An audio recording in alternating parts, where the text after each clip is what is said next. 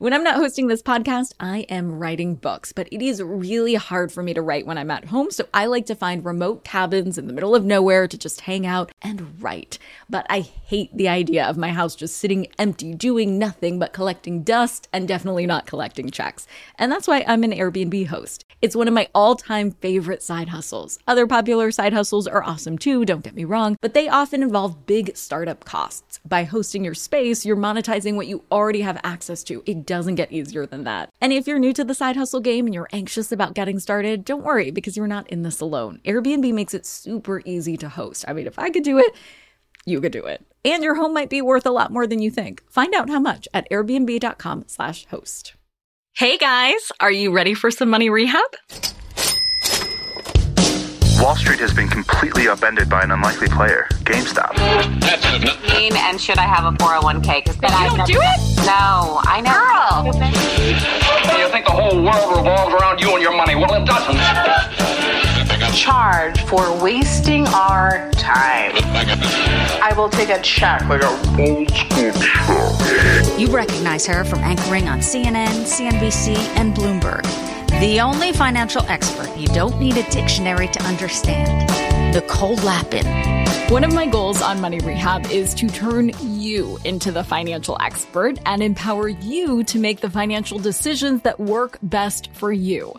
The best financial advisor for you will always be the person in the mirror. While I'm a very close second, no one, absolutely no one, will care more about your money than you. One of the biggest barriers to entry for people like me who didn't grow up with the Wall Street Journal on their kitchen table is the jargon. And boy, oh boy, is there a lot of jargon in finance land, especially when it comes to investing. If you've ever watched financial news, you've probably seen updates on stock prices scrolling at the bottom of the screen. Sometimes those numbers go along with abbreviations like EPS or vol. I do think it's important to be able to decipher these abbreviations because it will help you shut down any brokers who try to take advantage of you. Knowing when a stock looks bad on paper can show any broker or advisor that you know what you're talking about. So let's start with one of the most common metrics. P PE ratio. So the big picture is that the PE ratio represents the relationship between a stock price and the earnings per share. Let's not worry about earnings per share right now, but what you do need to know is that it's a measure of the company's profitability, specifically with respect to investors. I will say the PE ratio is the metric that can often be the biggest mindfuck, but don't let it get you.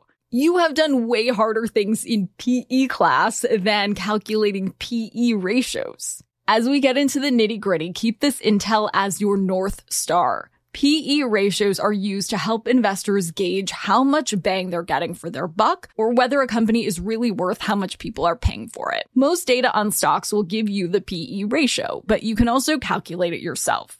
You do that by dividing the stock price by earnings per share. And again, we don't have to talk about earnings per share just yet. Just remember it's a metric that investors look at to see how profitable an investment might be. Okay, so let's look at an example. Let's say you're looking at investing in a company called the Money Rehab Company, and you know the stock price is $20 and the earnings per share is $10.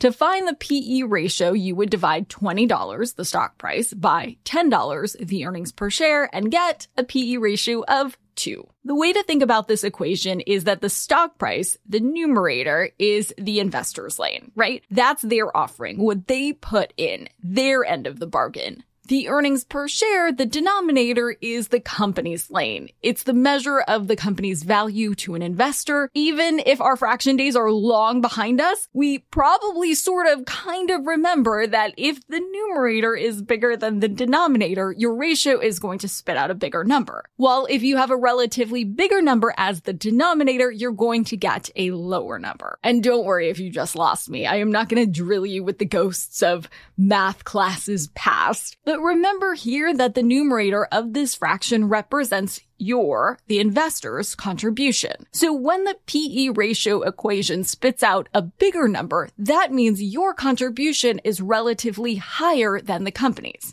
With me? If so, it will make sense to you that typically conservative investors say the lower the PE ratio, the better. The lower the PE ratio, the more value you're getting from the company. And of course, as investors, we're going to want all the value we could possibly get for what we're spending our money on. If the PE ratio is high, that means you're paying a high price for a company that has low earnings per share. If that doesn't feel ideal to you, you're right. You'll typically see that conservative investors feel that a PE ratio of 15 is good value. Let's gauge that with some of our value stocks. At the time I'm recording this, Verizon's PE ratio is 9, JP Morgan Chase's PE ratio is 10, Goldman Sachs is 7. But let me pop this nice, neat illusion. At the time I'm recording this, the Walt Disney Companies, one of the largest companies in the world, has a PE ratio of 278. Are you thinking, Lapin, you just told us a PE ratio of 15 is considered a good value. Walt Disney is one of the biggest companies in the world. Are you telling me that it's not valuable? No, no, I am not. But here's the catch. A high PE ratio means that the investor is contributing a relatively high amount compared to how much profit a company is making. But here's the thing. Low profit even zero profit and therefore zero earnings per share isn't always a bad thing. Does that go against everything you've ever known about business? Before your mouth freezes in the wide open position, let me explain. There are two reasons a company might not be profitable. First, they suck and they're not making money. That's what we may have assumed and are now seriously stumped because we know that the Walt Disney Company certainly does not suck. The second reason a company might not be profitable is because they're taking all of the money that they're making, their revenue, and putting it back into the company. I've alluded to this a few times and we'll get more into this in future episodes. But a company that's pouring money back into its operations can be a sign of a growing company. For example, maybe all of the company's revenue is going straight into a brand new technology that everyone is going to want to buy. I mean, I'd invest in that stock, wouldn't you? For today's tip, you can take straight to the bank. Head over to Google Finance or Yahoo Finance or whatever you use and start looking at some of the stock tables for the companies that have been in the headlines over the last few years. GameStop, Tesla, Twitter, Apple, and so on. The more you expose yourself to the jargon and decode it, the more comfortable you'll be with the language of Wall Street.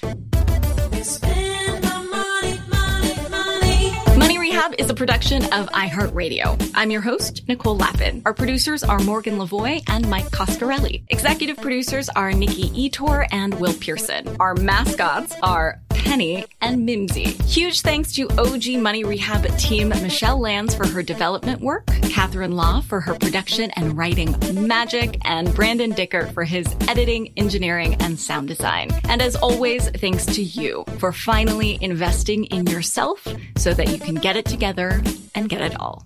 You spend my money, money, money.